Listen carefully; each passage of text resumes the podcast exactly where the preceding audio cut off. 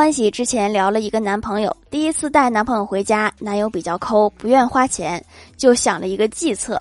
第一次进欢喜家门，小伙子就苦着脸说：“今天太倒霉了，新买了一块表，本来想送给你，不料在公交车上被偷走了。”欢喜听后对他很感激，只是惋惜的说：“今后一定要小心点儿啊！”